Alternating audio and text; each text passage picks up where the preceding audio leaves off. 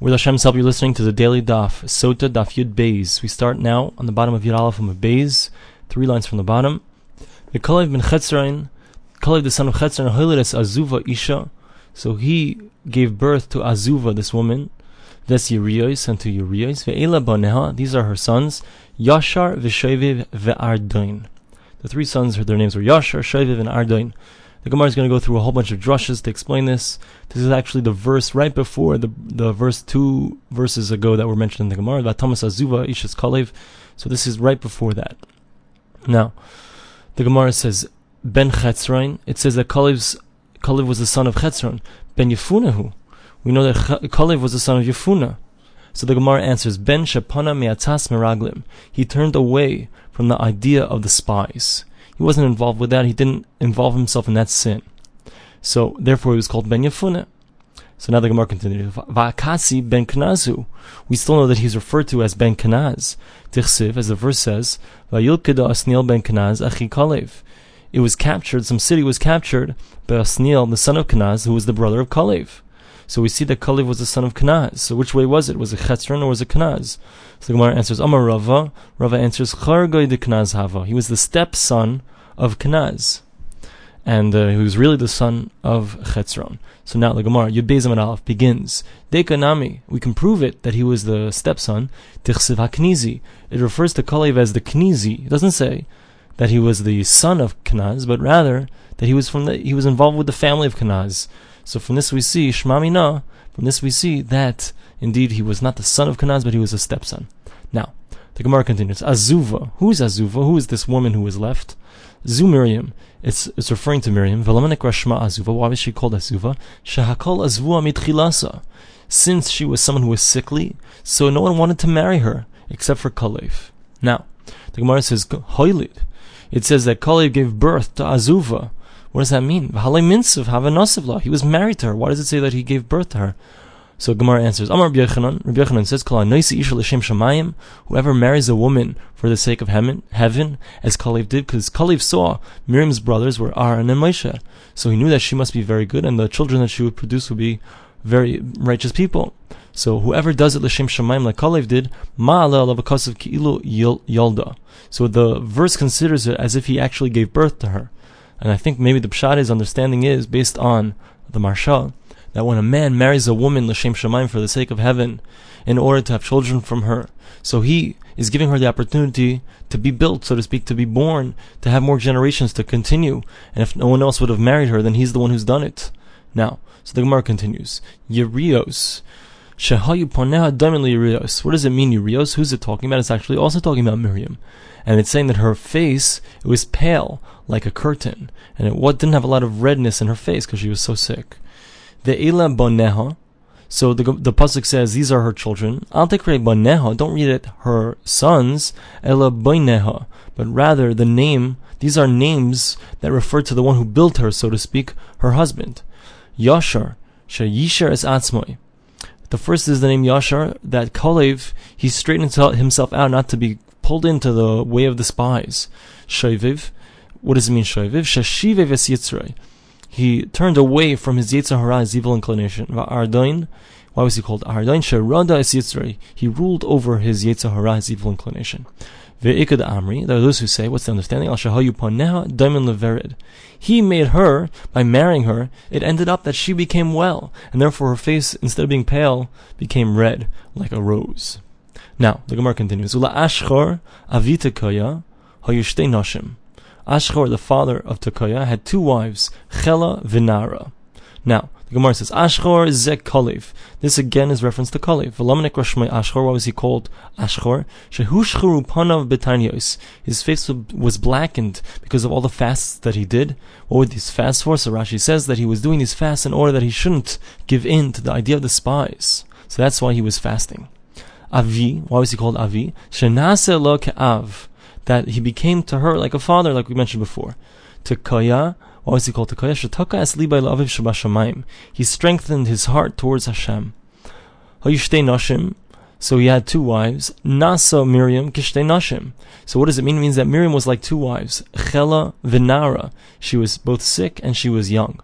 It doesn't mean that she was sick and young at the same time. Originally, so she had a sickly nature. And in the end, she became young in a certain sense. Now the Gemara continues. the, the children of Chela, Tsaras, Vitzayar, Ve'esnon. So Rashi explains here the drasha uvini here doesn't mean my sons, but rather it means that when she was rebuilt, so to speak, when she became well, she had these three characteristics. First, tsaras, shenaset that all of her friends became jealous of her because she looked so beautiful. Tzayar, that her face shone like the afternoon. Esnan, what does it mean? Esnan a gift?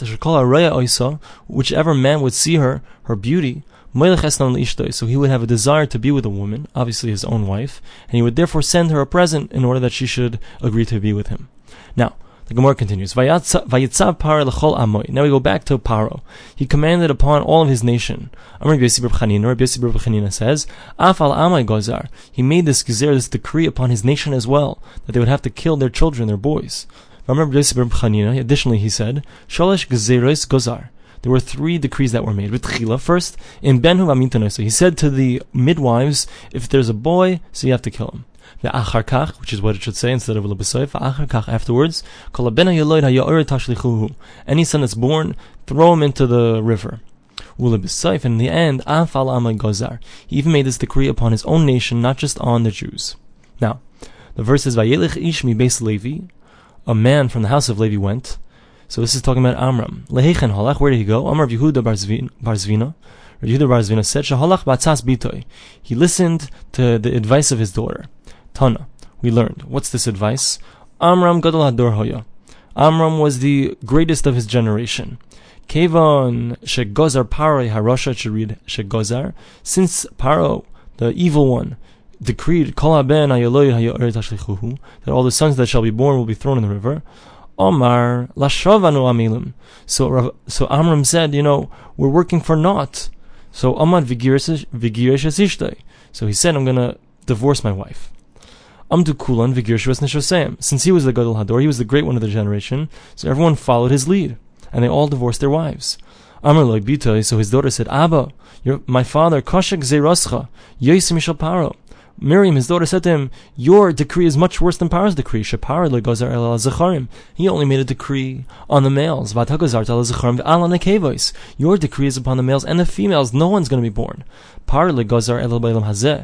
Paro, his decree was only for this world. And your decree is going to affect people's next world as well.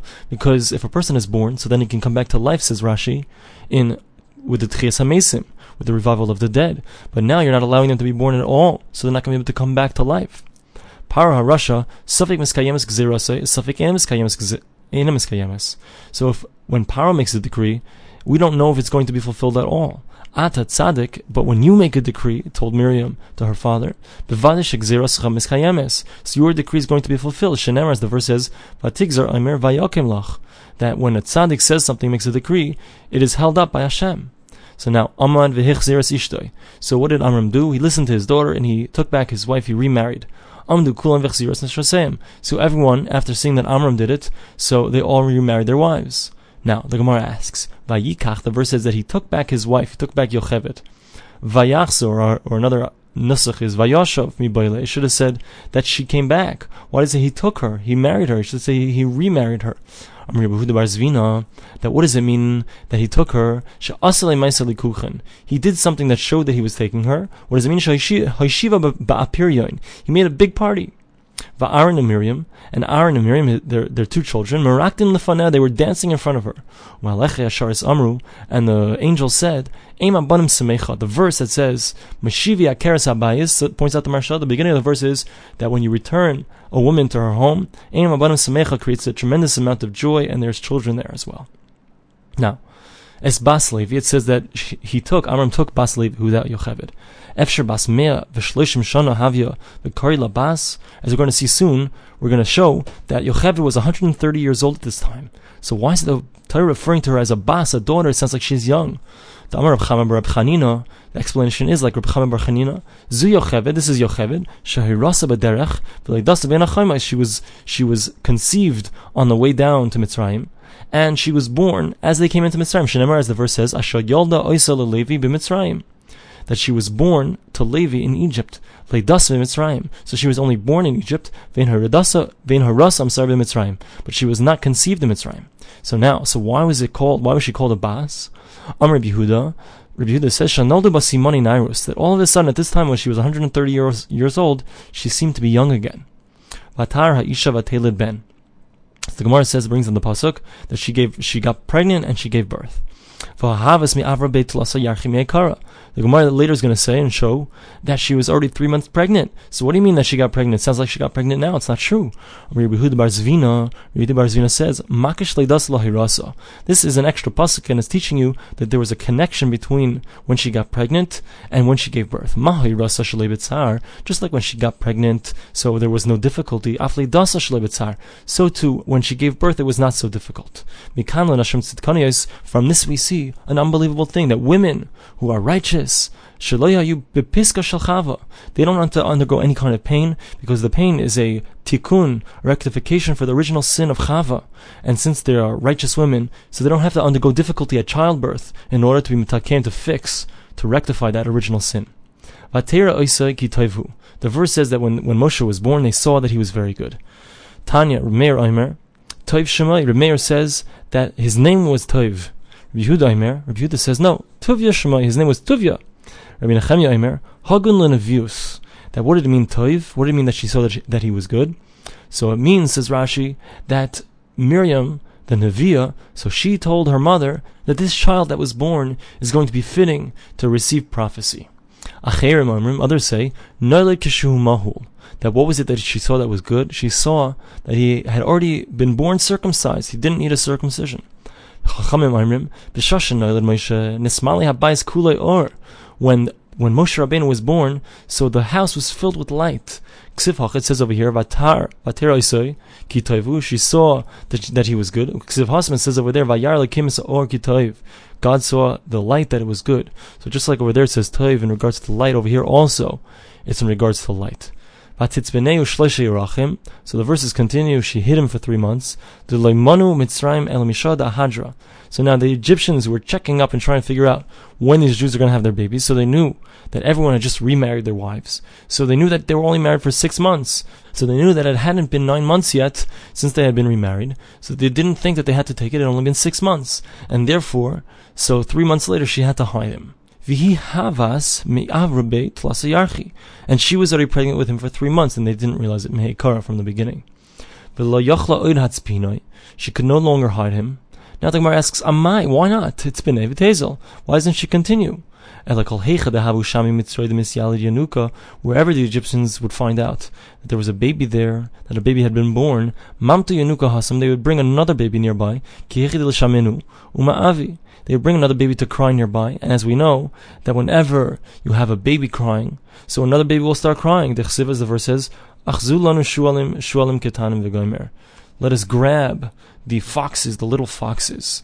What is this referring to? Rashi explains that when the Egyptians came into the Yamsuf when they were about to be drowned. So a baskol, a heavenly voice came down and said to the Yamsuf, now it's time to drown these foxes. What are foxes? Why are they referred to as foxes? Because foxes, so they go and they grab the little gourds before the gourds have a chance to ripen. So so too, the, the Mitzri and the Egyptians, so they tried their best to grab the Jewish children before they had a chance to grow up. So now it was time for them to have comeuppance, to have, to receive their midah keneged corresponding to what they did. They threw the Jewish children into the water. Now at the Yamsuf, the Egyptians received their retribution, and they were drowned in the Yamsuf. Now the Gemara continues. Vatikach leitevas goima.